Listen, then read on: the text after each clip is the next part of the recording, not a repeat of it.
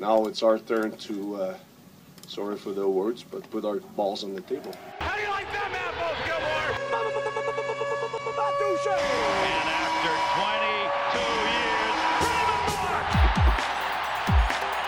years, Good morning, good afternoon, or good evening. I'm Seth Foster, locked into the Mile High Hockey podcast for whatever tomorrow is, March 7th, 2016.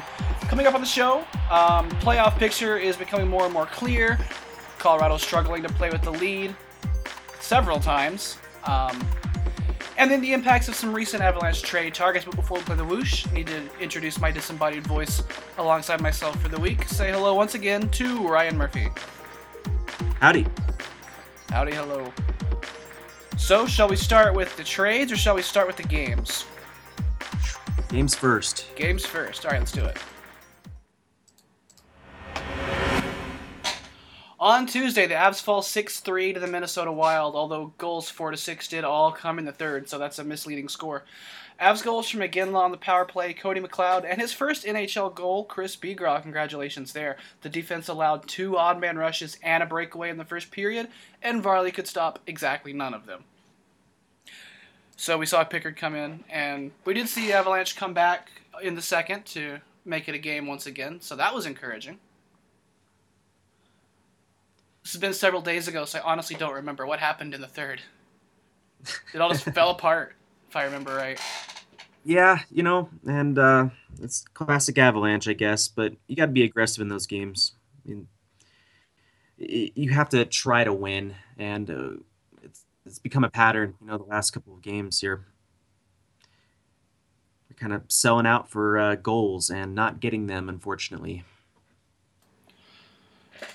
And then the Avs win 3 2 over the Florida Panthers on Thursday. Landeskog scores on the power play. Matt Duchene gets the eventual game winner. And uh, Mikkel spoiler, gets his first in an Avalanche uniform. Uh, the third period saw Calvin Pickard face 24 shots. 24. He stopped all of them, but 24. Dude. I believe that was an Avalanche record. They said Yep. for shots in a period. Yep, I remember that too. Um, I I wish he didn't have to break that record. But congratulations, I guess. Yeah, uh, good for you, Calvin. stood tall in a big way, and his team really needed it. Those uh, those two points are a big deal to keep them tight in the playoff race. Uh, then on Saturday, against against uh, Jagr Right. and whoever else is on Florida, I don't know. They they're, having good results this season, but I still don't know who plays for them. Uh, you know, Barkov looks good. I mean, he definitely looks like he belongs in that draft class, which is turning out to be one of the better ones in recent times. Um, and defensemen. Uh, I mean, I think that team looks great. I mean, they're first place right now, but uh, I think they're built for the future too, with or without Jagr. Uh, and you know what? He might be a fixture in the future too. Who knows? Uh, he's got to he's surely got to play on as many teams as he possibly can. Yeah. You know, I don't know if he stays anywhere more than a year. We'll see. Uh, then on Saturday, the Avs fall 5 2 to the Nashville Predators, two of those five being into an empty net, so another misleading score. And uh, the Avs took a lead into the third of this one as well. Blake Comeau and Landeskog score for the Avs. Um, so I think we see a pattern here. You do. I think we've seen this Terrible third periods. we've seen this pattern all year long. Um, just awful play with the lead. Yep, it's uh, it's becoming a rote subject to discuss. Really, I mean, you can only hammer on it for so long, but this team switches strategies very clearly with a lead, even just a one-goal lead, and uh, sometimes they win, like the game in Florida. You know, sometimes your goalie can stop 24 shots in the period. Other times you're not. You're going to give up four goals like they did against Nashville. And uh, so I got I got tired of just talking about it, and uh, actually put some numbers behind it. I guess that was yesterday. I don't know. It's been kind of a long, long and strangely timed last few days for me. Um, when playing with the lead, relative to their normal shot differentials, Colorado were the fourth worst. Meaning, 'cause every team does worse in the shot differential department when they have the lead. Um, but Col- but Colorado does the fir- fourth worst relative to where they already are. uh, which isn't good. Other teams in that neighborhood include a bunch of giants like Ottawa and Columbus and Philadelphia. and then when you look specifically leading in the third period, Colorado are fifth worst, um, alongside Carolina, Philadelphia, Calgary. Uh, LA are actually also down there, but the shot generation part of it is uh, mostly the culprit there. They mostly quit shooting, but they still they don't give up a whole lot more shots. Right. Just a bit of differential. Same for Ottawa, actually. Ottawa give up. Ottawa take like 18 fewer shots per 60 with the lead in the third. Right. Well, what was it uh, last month or two months ago? They're in the second period with the lead, so they're evolving.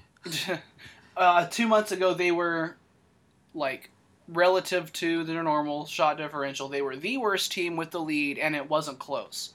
So either other teams have caught up or they have made some improvements, but if they've made improvements, they're not visible ones. Right. Because it's still the same story. It's still the same, okay, we have the lead, so we're going to manage the game by not letting shots through. We're going to stop them with our shins and then throw the puck out and hope we can change. Right. And hope Tyson Barrie doesn't get his tibia broken on a puck, standing in front of it and limping off. Hope Francois Beauchemin's body can take the, the abuse, which I would, uh, I would say it probably has not. Um, yeah, I'd bet on him. I mean, that guy's pretty invincible. Uh, they're throwing as many minutes as they possibly can at him, and uh, you know, seems to be performing all right. No, not lately. He's he's been heading downhill pretty steadily as the season has gone on, and this has been a worry that a lot of us had at the beginning of the year was that we liked the Beauchemin deal because he was playing well, but we also saw him fall off pretty hard the season before with Anaheim because he was getting played 26, 27 minutes a night. Um, Right. When he's getting Uh, paid, he's getting what 24 or 25 or so now, and blocking the most shots in the league. Which is unacceptable. I mean, you, you can't do that to him. Not if you want his best performance. You know, I, I say he's performing all right, only in relation to, I I guess, my expectation, which was that he would be played too much and that he would have struggles with too many minutes on the ice. It's definitely a problem that uh, was not hard to see coming. So it's a little bit discouraging. They don't have a lot of options. You know, uh, you don't have another defenseman that you can plug in there, and uh, you know that's the state of the team. Unfortunately, is that you don't have these young defensemen in your system ready to take on that role. Yeah, I mean, that's why I am a little bit slow to use words like unacceptable with Beauchemin's situation because, like, the, the problem is that you don't really have that other guy right now. Unless you Right. want to make Barrie's pairing your top pairing, and I don't think you want to do that. Nope, can't do that to Nick Holden either. Um, Erik Johnson has started to look a little better lately, though. Had a real rough go of it coming back from his injury, but he has been looking better recently. Right. And you know what? The third pairings looked pretty good in the last week, too.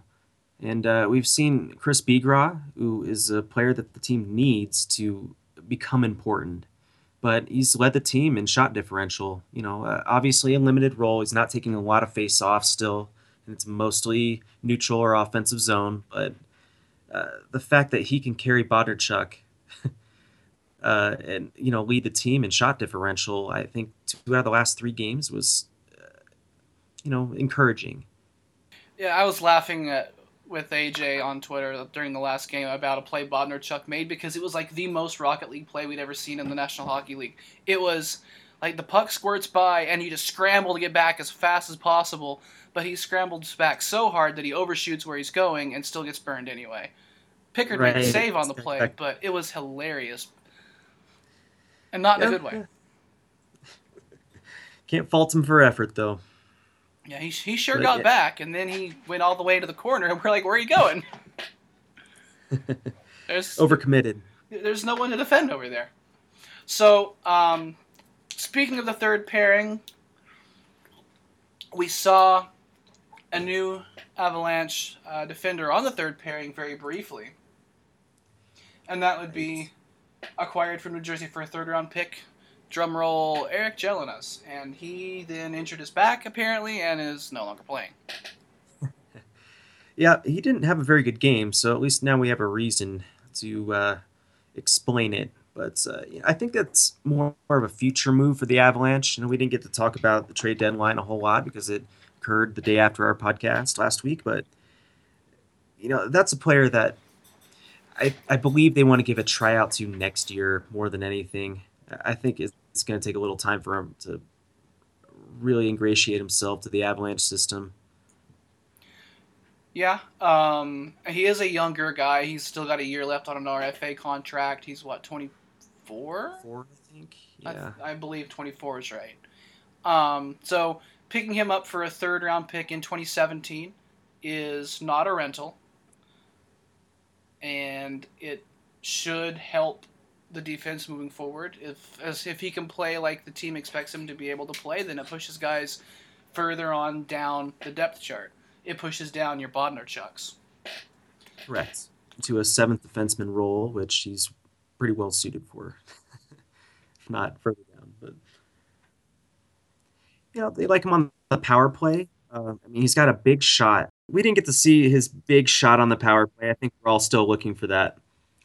But uh, you know, he's a bigger defenseman. I think they'd like him to play more physically. I think that was the New Jersey's main complaint about his game that he doesn't play up to his size, and I, you know, I think Patrick Roy would like to get that out of him eventually. I don't think it's necessarily we're going to see it this year.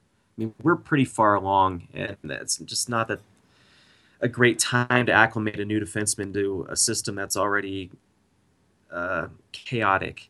That makes him an odd pickup for me, as because we know Patrick Roy loves his bigger guys, but if they don't play big, then you know, it's just kind of a weird pickup for me because if you're not using your size, you just happen to be big. Right. So, you know, and uh, maybe he gets there. I mean, uh, if we can credit Patrick Roy as a coach to any particular one particular thing, it's uh, he's a pretty decent motivator, and I think he's gotten a lot out of players that he thinks he can you know, raise to another level, and he's gotten players to play rather physically for him. Uh, we'll see what happens there when Gelinas comes back um, to the roster. Um, but we do have another real blockbuster of a trade to mention. And that, of course, is uh, Marc Andre Cliche going to the Islanders in a minor league deal. Blockbuster. Um, but no, we, we bid adieu once again to Alex Tanguay. He heads to not Phoenix. Um, pro- very possibly to close his career out. He uh, has just seemed to not have it all season long. So it was it was nice that he could add an, a really sick little goal in, in the Stadium Series game on on last Saturday to kind of write off with. Yep, it was. It was good to see. And then he went to Arizona and automatically started scoring. Naturally. That was pretty silly. like a lot of other deadline deals, actually. Uh, deadline players have performed rather well for their team so far. Spaling and Matthias with in the game last week, right. scoring back to back in Colorado San Jose. Natural scores, those guys. Yeah, I don't think anybody's going to be upset about losing 2016 Alex Tanguay for Mikkel Bodker. No, but uh, emotionally, I think Avalanche fans can feel something about that. You know, I think that we all would have liked to have seen Alex Tanguay close his career out with the Colorado Avalanche in, you know, an honorable fashion, you know, uh, semi-productive at least. Um, the reality is that, you know, this is how careers end. you know, it's it's never with a Stanley Cup victory very often. It's not, you know, leading the team in scoring generally. I mean, you go out with a whimper. I mean, that's how you know. Well, how long has Brooks Laich been the good soldier over in Washington? And then as they finally have a not just a cup contender type of season, a cup favorite type of season. He gets flipped to of all places Toronto.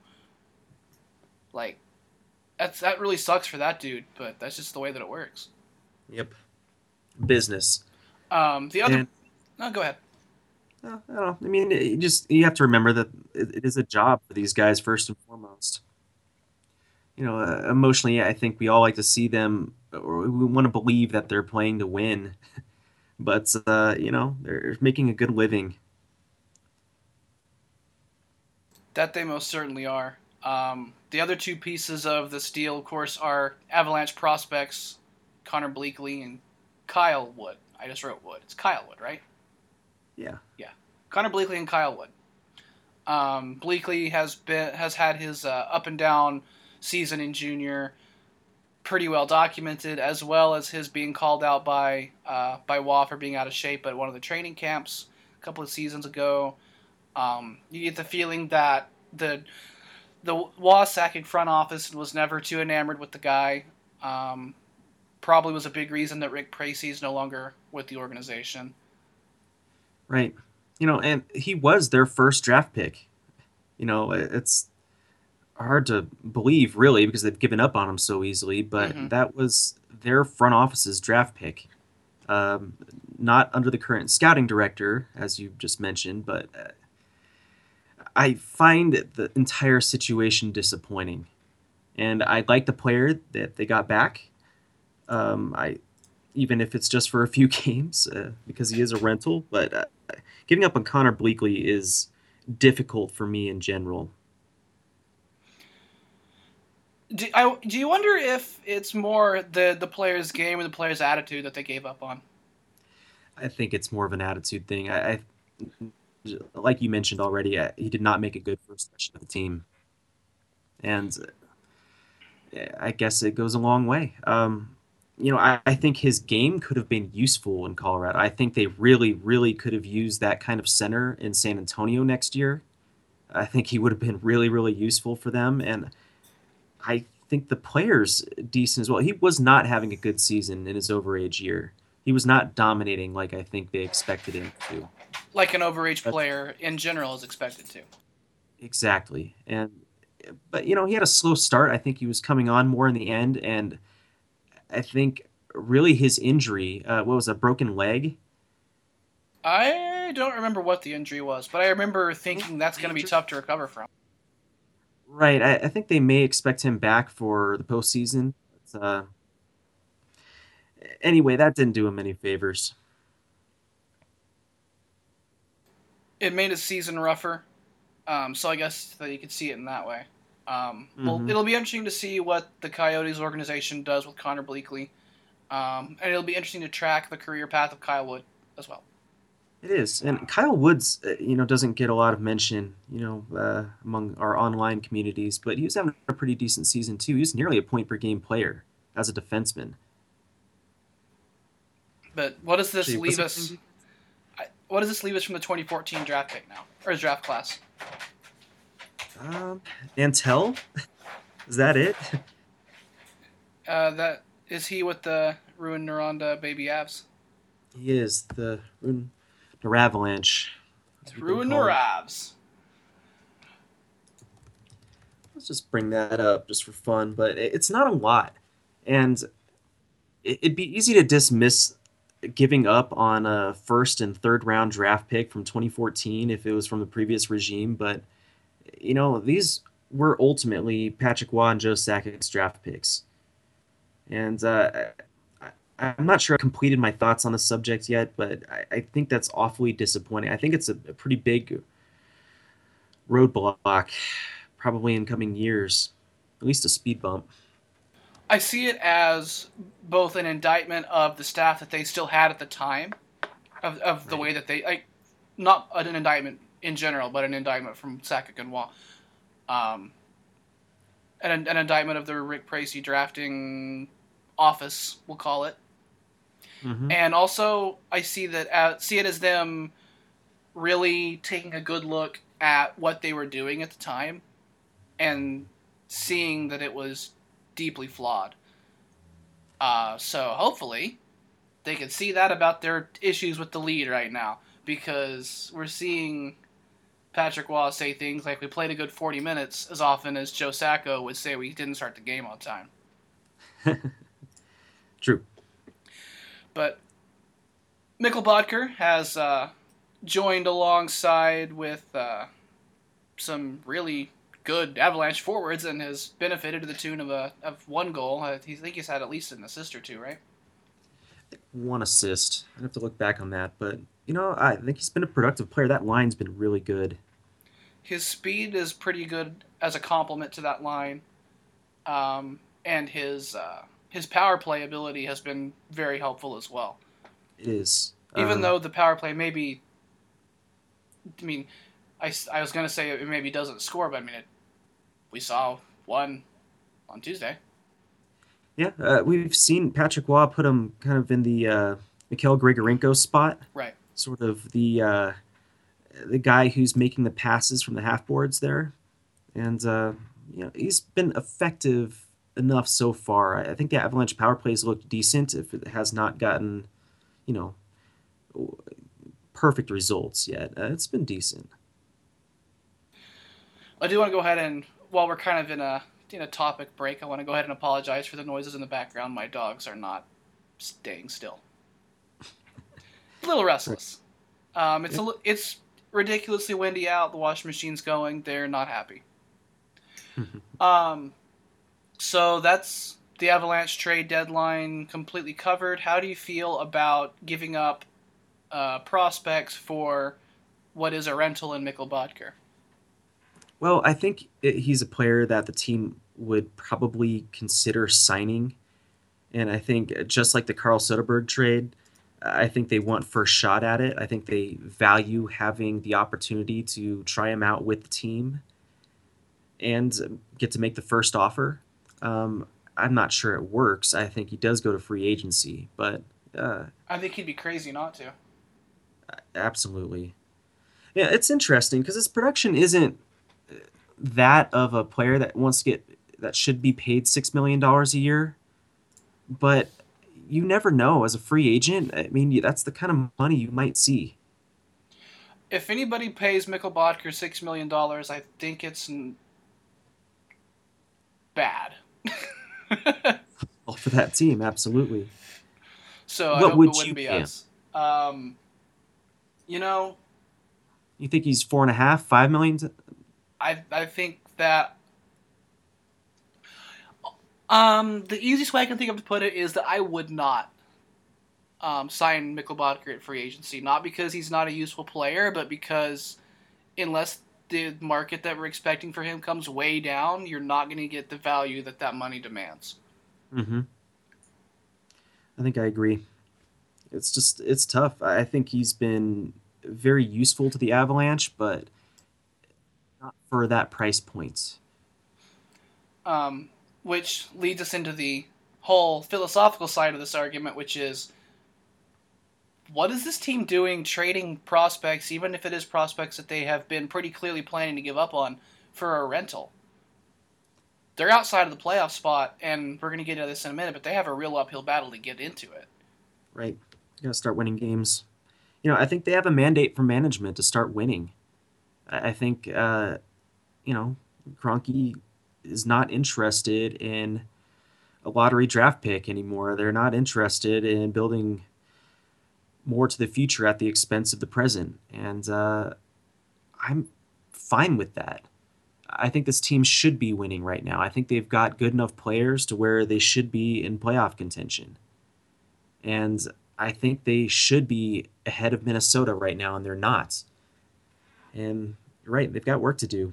But, uh, you know, you want a third round draft pick, you want a fourth round draft pick turn into players like, you know, Matthias. It- that's what you're hoping for. If you can get any useful production in the NHL out of a third round draft pick, you're coming ahead, coming out ahead.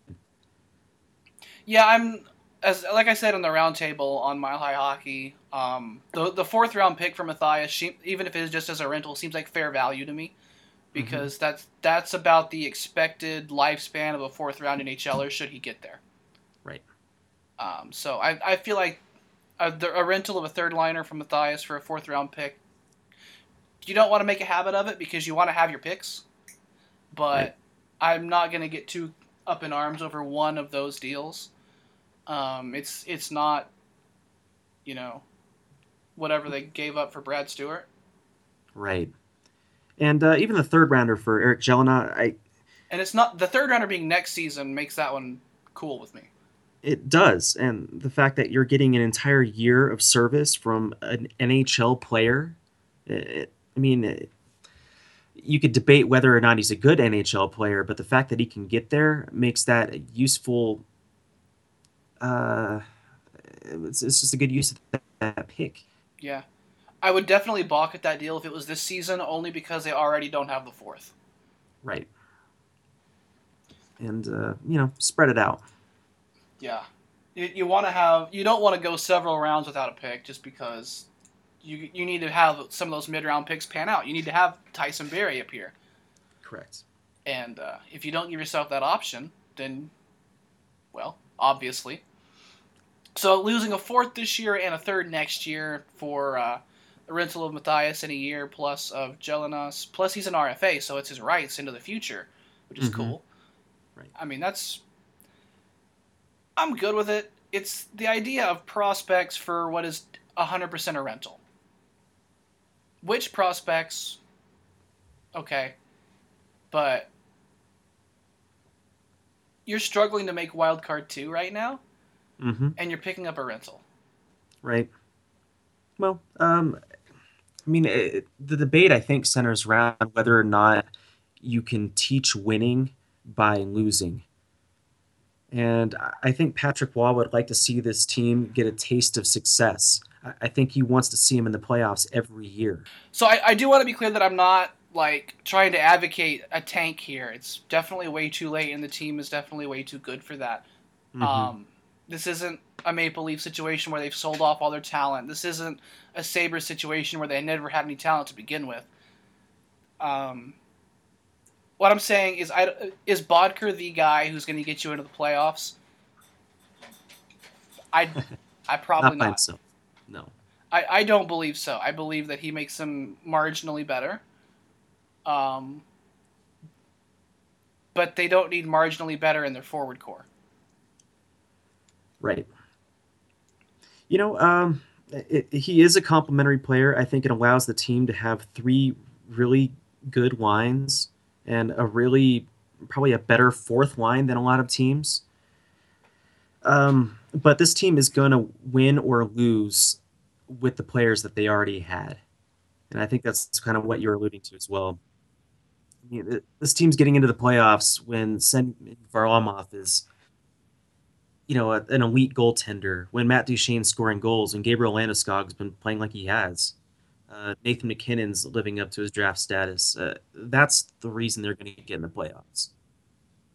I definitely think that I agree with that, um, be- which is obvious because I just kind of said the same thing. Um, and so my my feeling on that is, I mean, it, it's cool that you swapped out Tanguay for Bodker, but you also had to give up some prospects to do it. Uh, one of them, your main problem with being, um, apart from a rough overage year, that it, maybe the attitude's not awesome. Uh, people grow up, and to to give up on a couple of those guys because I, because you can make a tiny upgrade that's not going to make the difference whether you get into the playoffs or not when it's already an uphill battle to get there. Uh, that doesn't make me feel good. Yeah, you know, I, I may feel differently about that. Um, I, I would like to see this team making pushes to win, and it, it excites me that they're willing to take some risks in order to do it. Um, because I think perpetually rebuilding just doesn't work. Uh, there's a lot of teams in every sport that get in this mode where it's it's going to happen tomorrow. It's going to happen tomorrow. It's going to happen tomorrow again, and it just you don't build success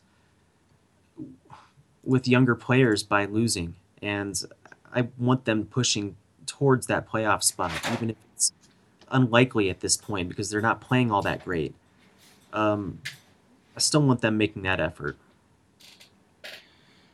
So I think we've pretty much crushed that topic. Yep. Uh, ground it into powder and spread it into the dirt.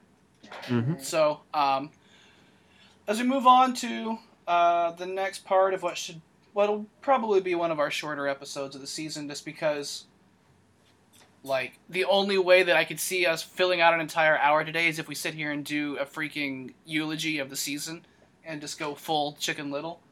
Right. Um, Which shouldn't happen. You know, Um, there's still uh, quite a bit of probability that they should be winning at the moment. there's still a decent chance that they can get that spot back. Um, as the playoffs sit right now today, um, Colorado or Colorado, fuck me, that's a brutal mistake. Minnesota are playing right now, and they are getting trashed by the Blues. It's two nothing in the first, um, but that is still the first.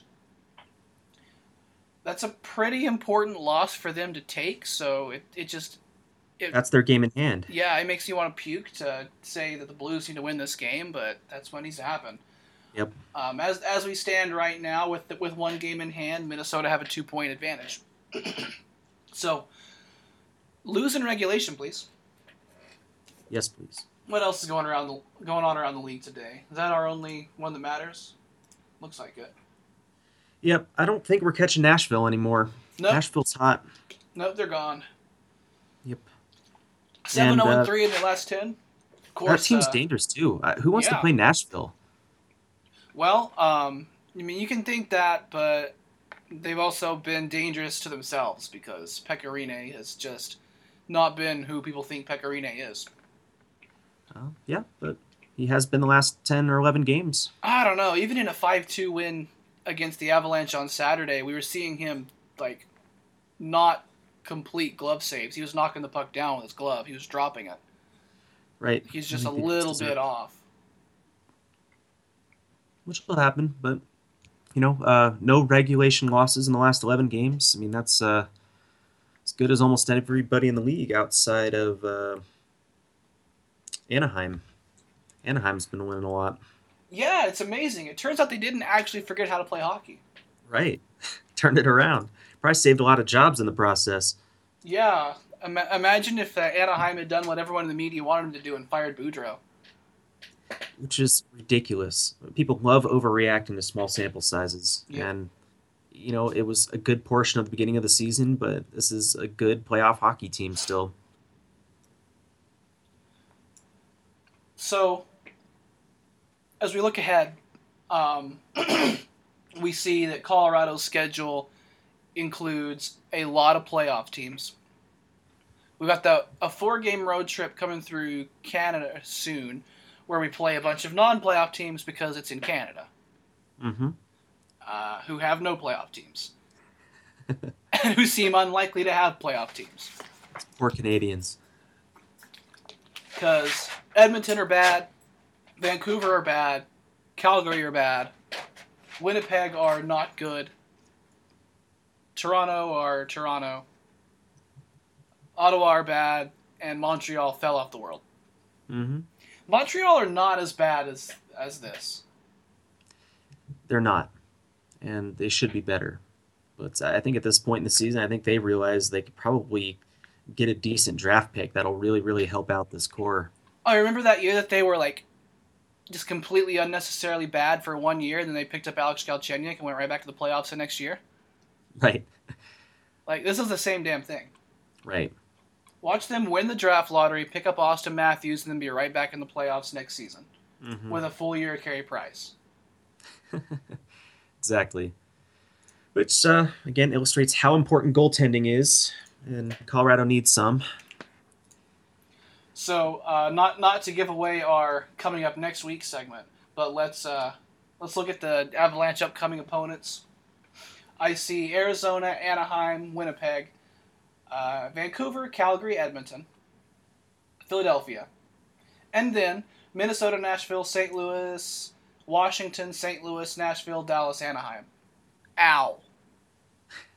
Not an easy schedule. You got to earn it. that's gonna be it's not an easy schedule i think understates it i think this is a rough schedule Yep. And, uh, you know, even in a vacuum, I, I think the Avalanche have an uphill battle because I think Minnesota's a decent team, and I think they're motivated after firing a coach, and uh, it's going to be difficult anyway. Um, fortunately, they're playing a lot of these teams too, and uh, fortunately, the NHL's you know constructed a schedule with a lot of division games late, and the best division in hockey is the Central.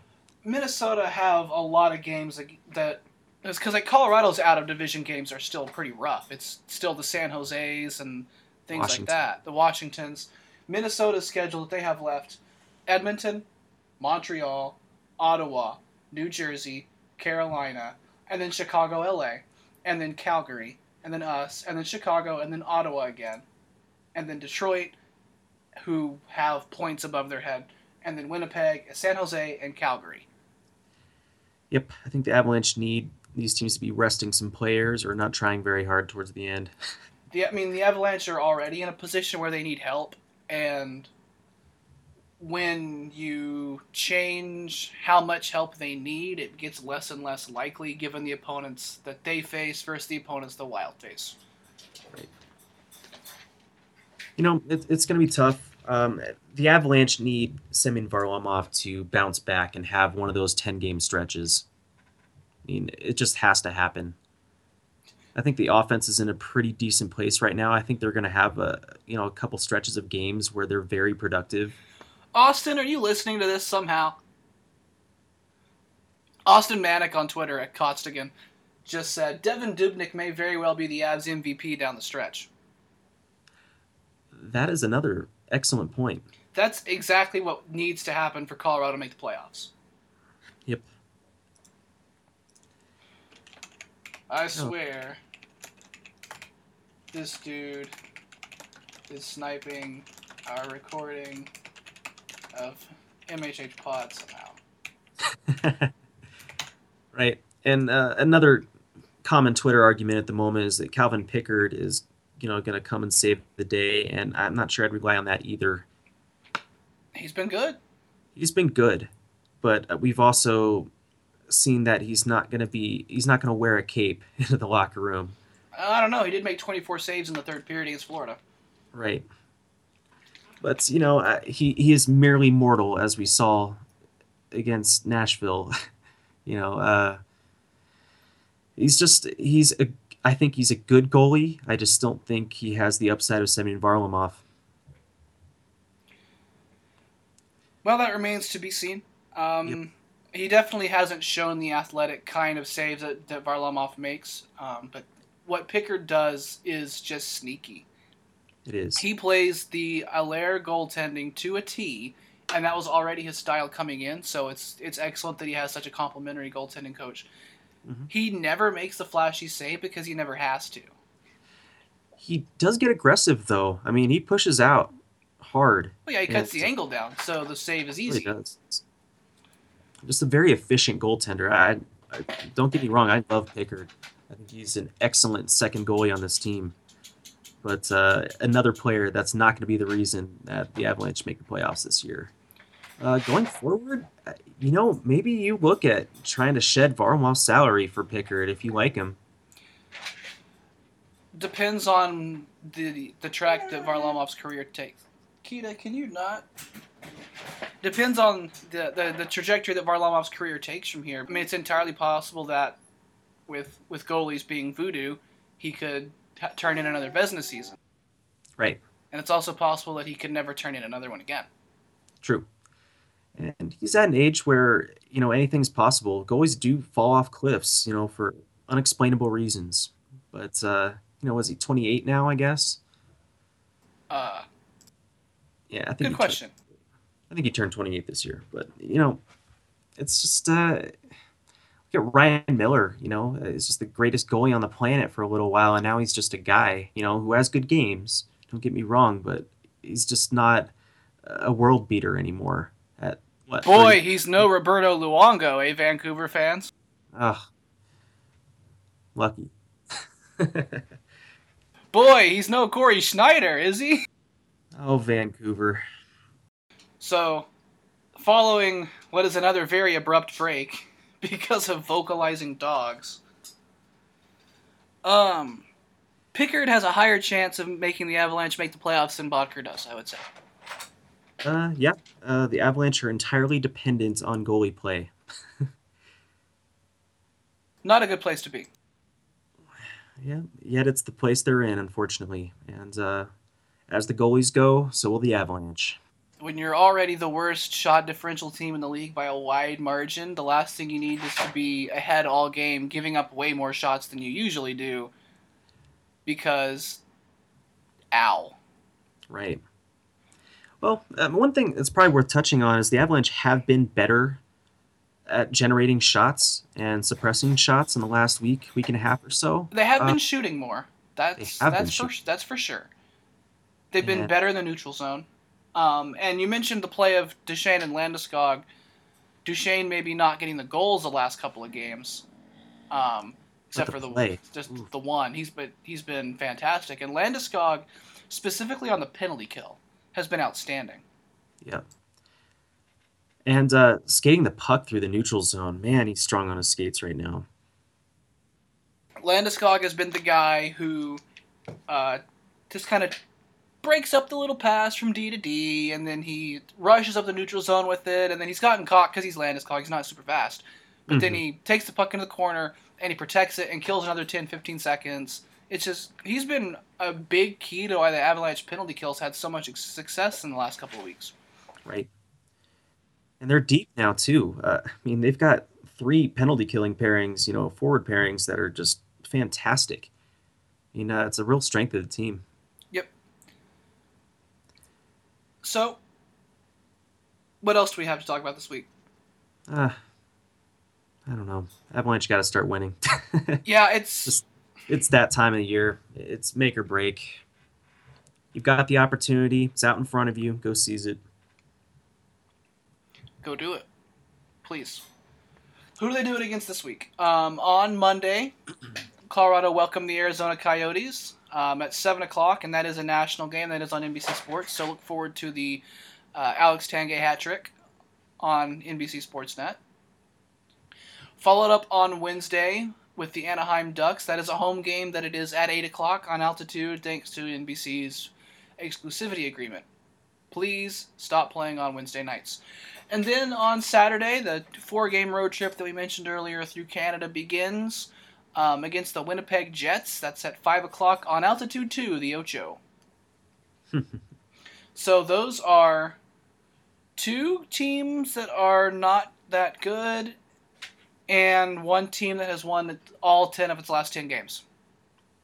Hottest team in the league. And you know what? They're due for a loss now. That's what that makes them. I think the Avalanche would be happy to give the Ducks their first loss in what 10, 11 games here. I wouldn't be opposed. Um, and you know what? They play the Ducks well. I think they match up decently. Uh, I think Patrick Roy loves the way they play. I think he loves their roster, and uh, I think he's trying to model the Avs after what they do.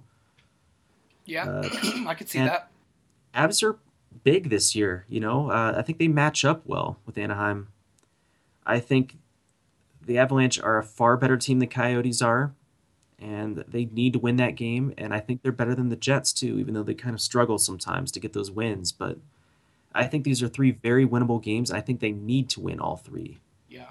Um, here's where my worries are with each game. Um, games that Colorado play against the Coyotes are so dull. it's just dreadful. And Colorado do not fare well in dull, low event games. They do not. The pace needs to open up. They need to be able to have an extended shift or two, but mainly you're looking for it to be opening up back and forth, um, not having the neutral zone gummed up on you because they don't move the puck out of their own zone very well.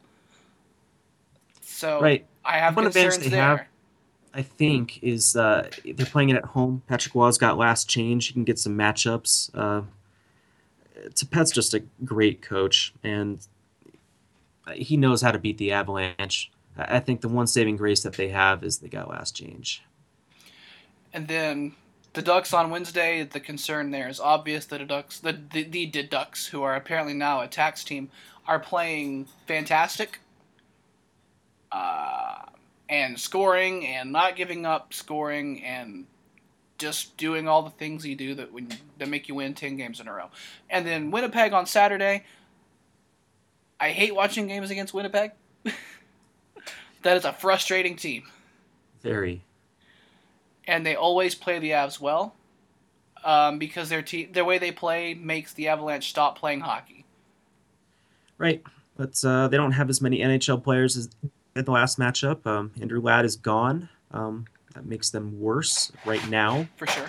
Well, they do have Marko Dano, They do. who may may still be having his rookie problems, but will eventually be no slouch. eventually. But uh, you know, Avalanche they need to want it. I mean, it's a stupid coach speak, but Um, They need to keep their heads on. I mean, they say that you got to play your game and blah blah blah that meaningless stuff, but that's actually meaningful against the Jets because that's what they do. The Jets run around on you, and you can't hit Byfuglien because he just anti hits you, and then they their whole team will try to run you over, and then you've forgotten that you're trying to pass and shoot, and you're just trying to hit guys back. That's Colorado's problem with the Jets. They need to keep their heads on and play hockey. They do. They need to stop getting caught up in all the. Every time the goalie stops the puck, you know, there's some altercation at the net afterward, and the Avalanche can't get sucked into that game. I mean, that's the way they want to play. That's not the way the Avalanche need to play.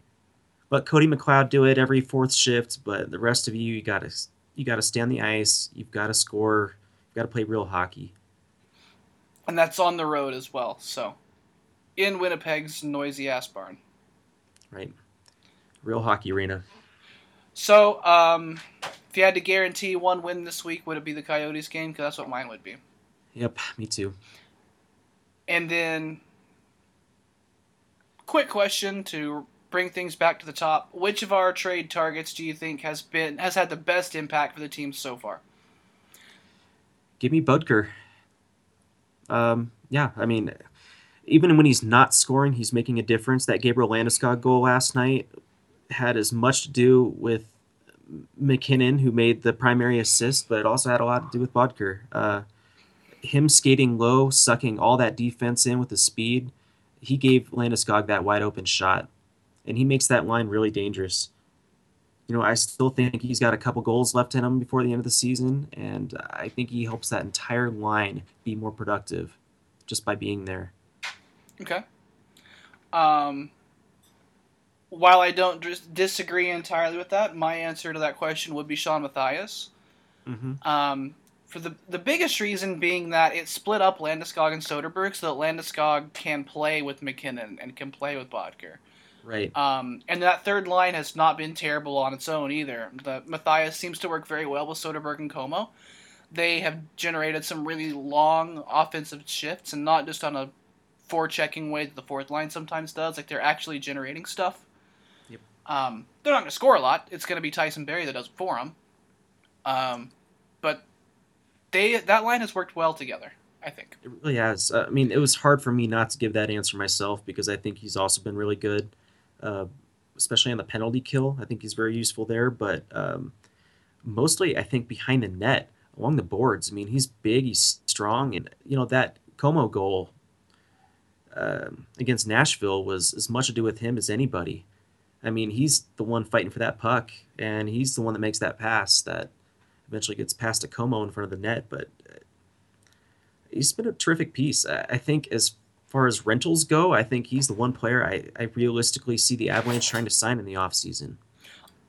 Um, wasn't the rumor that they did, like that they were already targeting that guy, but Toronto came in higher? I believe that is the rumor, and he took the one year deal in Toronto just to get paid. Well, that's that was the dream for pretty much everybody that Toronto signed. Was hey, we'll we'll pay you a little bit more than you're probably worth. At the, Right. de- at the deadline, we'll move you to a playoff team. Go Yep. go prove that you'd earned that move. He was in a tough spot too because he scored a lot of goals when he was in Vancouver.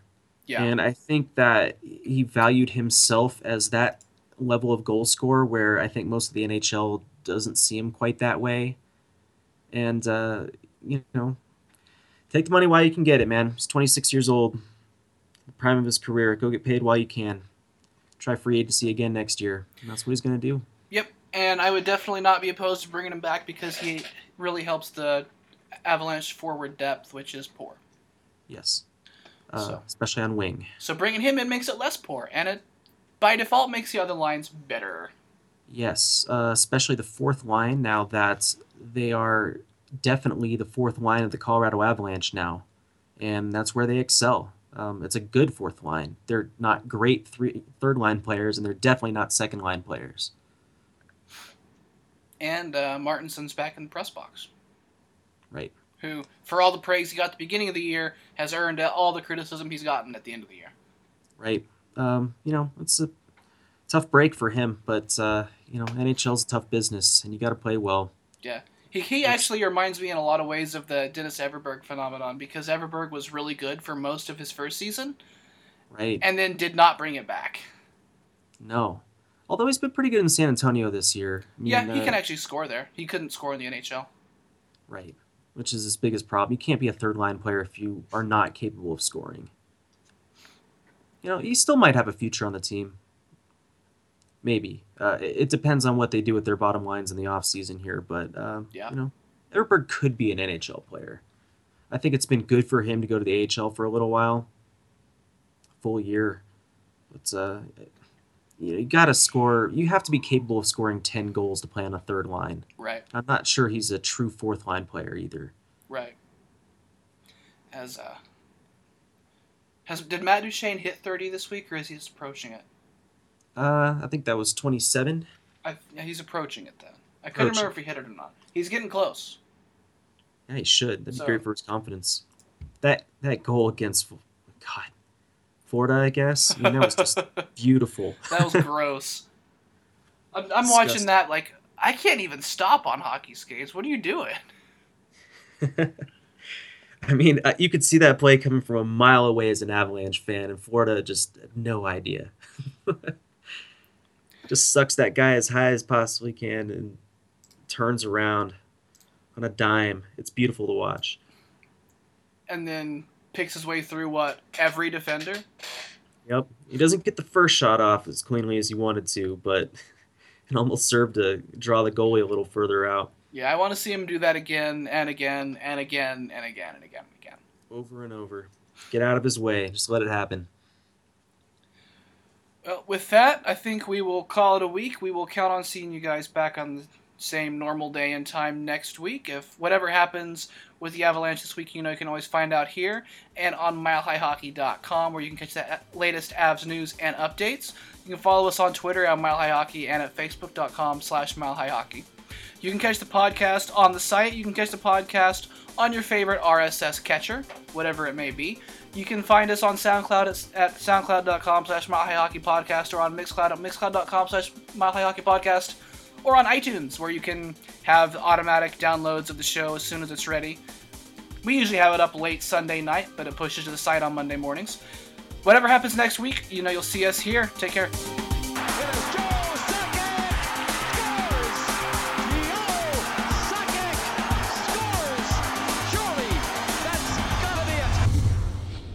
Oh, what a what a mess. It's it's eight o'clock here, and that's generally food time. so I'm getting reminded loudly. On cue. Mm hmm And now naturally my phone's ringing. What a disaster. A little bit of editing. Yeah, this is gonna be a blast. Were, were you talking or was I?